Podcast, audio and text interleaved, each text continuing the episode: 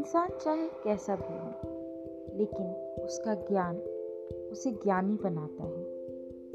ज्ञान वो शस्त्र है जो आपको जीवन की हर एक ऊंचाइयों तक पहुंचाता है।